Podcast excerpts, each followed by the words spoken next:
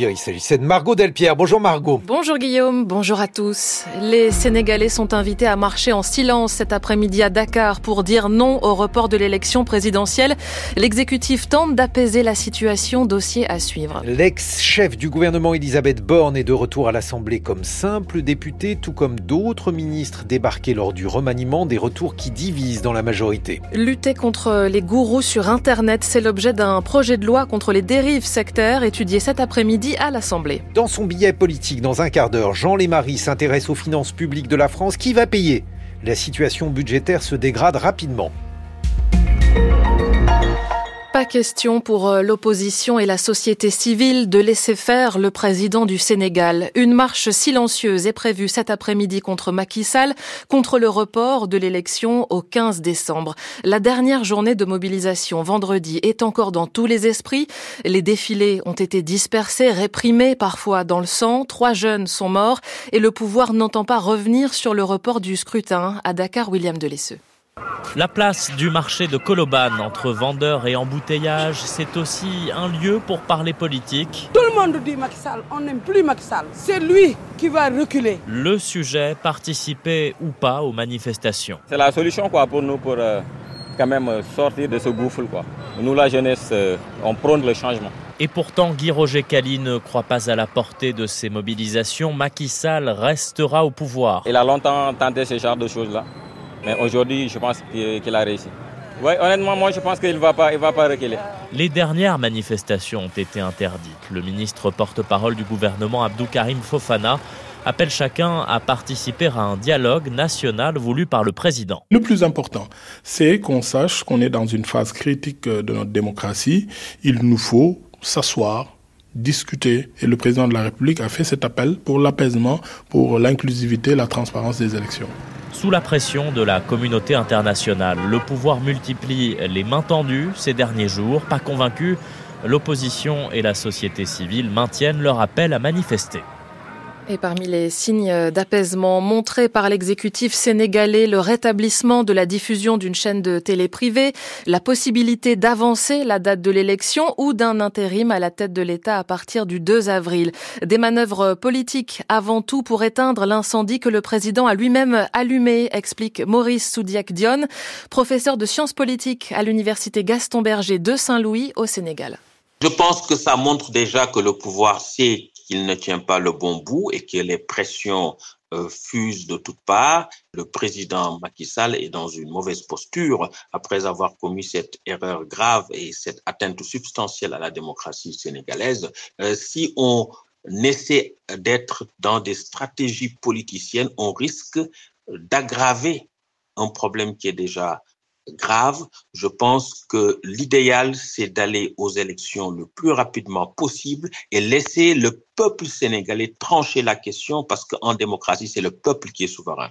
Et à force de vouloir être dans la machination, dans les combinaisons politiciennes à tout va, on risque de créer des situations où les solutions proposées risquent d'en rajouter au problème. Aujourd'hui, c'est le président lui-même qui a créé cette crise factice et artificielle en choisissant unilatéralement et illégalement de mettre fin au processus électoral en violation de la loi électorale, en violation de la Constitution. Le professeur de sciences politiques Maurice Soudiac-Dion, dossier signé William Delesseux. Des élections législatives, cette fois, ont bien eu lieu au Pakistan la semaine dernière, mais les résultats sont contestés et aucun des partis en lice n'a obtenu la majorité absolue. Le pays n'a toujours pas constitué de gouvernement. Les deux plus grandes formations politiques tentent de créer une coalition pour contrer Imran Khan, grand absent du scrutin, mais dont le parti a créé la surprise, Valérie Crova. Les tractations vont bon train entre la Ligue musulmane du Pakistan, le parti de l'ancien Premier ministre Nawaz Sharif, et celui de Bilawal Bhutto, le parti du peuple pakistanais, pour former une majorité parlementaire. Cette coalition réduirait l'influence des candidats indépendants soutenus par Imran Khan, dont le parti, le PTI, est arrivé en tête du scrutin législatif. L'ancienne star du cricket qui dirigea le pays de 2018 à 2022 s'est mise à dos la puissante armée pakistanaise Bien que condamné à de lourdes peines de prison pour trahison et corruption, sa popularité reste intacte, notamment chez les jeunes qui représentent près de la moitié des électeurs. Au cas où les deux principaux partis pakistanais parviendraient à s'allier, ils devront choisir le nom du futur Premier ministre. Pour l'heure, chacun mise sur son propre candidat, Nawaz Sharif, le favori de l'armée, ou Bilawal Bhutto. S'il était désigné, ce dernier deviendrait à 35 ans le plus jeune chef de gouvernement du Pakistan, après le mandat exercé par sa mère, Benazir Bhutto. La future majorité parlementaire aura du pain sur la planche entre le surendettement, l'inflation, le chômage, les risques sécuritaires. Le Pakistan est face à des défis que seul un gouvernement stable permettra de relever, insistent les analystes. Valérie Crova, le directeur de la CIA est attendu aujourd'hui au Caire pour de nouveaux pourparlers. Y aura-t-il bientôt un arrêt des combats dans la guerre entre Israël et le Hamas à Gaza? La pression internationale est de plus en plus forte. Le président Joe Biden affirme que les États-Unis travaillent à un accord de libération des otages toujours retenus dans l'enclave, avec une pause d'au moins six semaines. Ce matin, la Chine appelle Israël à stopper son opération militaire à Rafah dans le sud du territoire où sont massés près d'un million et demi de Palestiniens selon l'ONU. L'Arménie et l'Azerbaïdjan, ces deux pays rivaux du Caucase, s'accusent mutuellement de tirs à la frontière.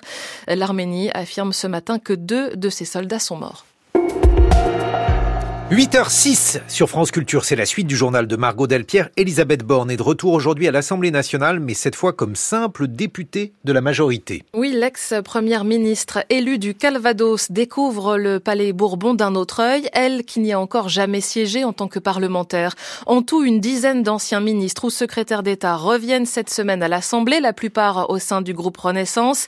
Certains vont y retrouver leur marque, et notamment les représentants de l'aile gauche macroniste, Olivier Véran, Olivier Dussopt ou encore Clément Beaune, face à une majorité pas tout à fait convaincue, Rosalie Lafarge. Officiellement, chez Renaissance, ils sont tous très attendus, considérés après leur expérience gouvernementale comme une chance pour le groupe. Logistiquement, c'est un casse-tête pour leur trouver des bureaux, un siège en commission, déterminer leur place dans l'hémicycle, en général bien devant, quand leurs suppléants pouvaient siéger à l'inverse loin derrière. Mais c'est surtout politiquement que cela fait grincer des dents.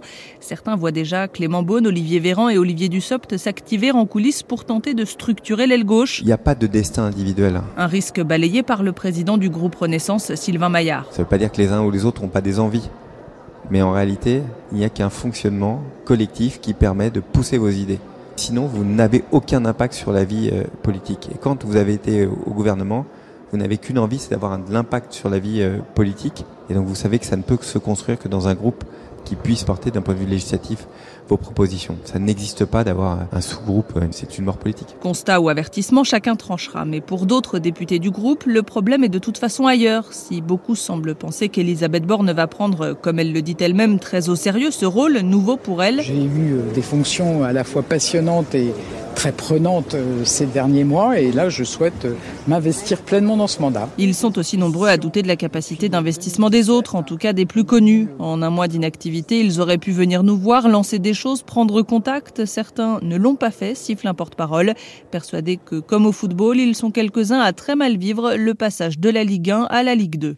Les députés qui doivent examiner cet après-midi un projet de loi pour lutter contre les dérives sectaires après un passage par le Sénat et la commission des lois de l'Assemblée. Il contient sept articles et prévoit une meilleure protection, un meilleur accompagnement des victimes avec un coup de projecteur sur le volet santé. Le fait de manipuler une personne malade afin de la pousser à abandonner ses traitements pourrait bientôt constituer un délit. Le texte vise les gourous en ligne, Nouran Mamoudi. L'omniprésence des réseaux sociaux a constitué un terreau idéal à l'émergence de ces gourous 2.0 et qui ont surtout profité de la crise du Covid pour se constituer de véritables communautés. Mouvement de contestation des institutions publiques et des médecins jusqu'à l'apparition des fameux antivax, les signalements auprès de la Mivilude, la mission interministérielle de vigilance et de lutte contre les dérives sectaires, ont explosé entre 2015 et 2021, en hausse de près de 34%, passant à 4020 signalements. Le projet de loi prévoit donc d'une part de renforcer les infractions commises en ligne, utiliser des moyens de communication numérique pour exercer une emprise sectaire sur un tiers deviendrait donc une circonstance aggravante. D'autre part, le texte prévoit deux nouveaux délits. Tout d'abord, l'article 4 crée le délit de provocation à l'abandon des soins, quand par exemple une personne très malade est incitée à arrêter ses traitements pour une alternative non médicale, punie de trois ans d'emprisonnement et de 45 000 euros si elle entraîne des effets sur la santé. Il y a ensuite l'article premier qui entend combattre l'effet d'emprise physique ou psychologique d'une personne ayant notamment pour effet de causer une altération grave de la santé physique ou mentale, punie de trois ans de prison et 375 000 euros d'amende. En outre, le texte consolide le rôle de la Mivilude en lui octroyant un statut législatif. Même chose pour les associations de défense des victimes. Ainsi, elles pourraient se constituer partie civile plus facilement qu'à de procès.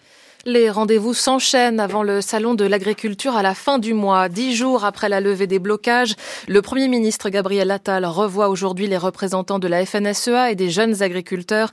Des rencontres sont aussi prévues avec Emmanuel Macron dans les prochains jours. On se souvient, parmi les mesures annoncées pour calmer cette crise, du plan Ecofito sur la réduction de l'usage des pesticides. Il a été mis en pause lors d'une réunion hier à ce sujet avec le ministère de l'Agriculture. Huit ONG environnementales ont claqué la porte.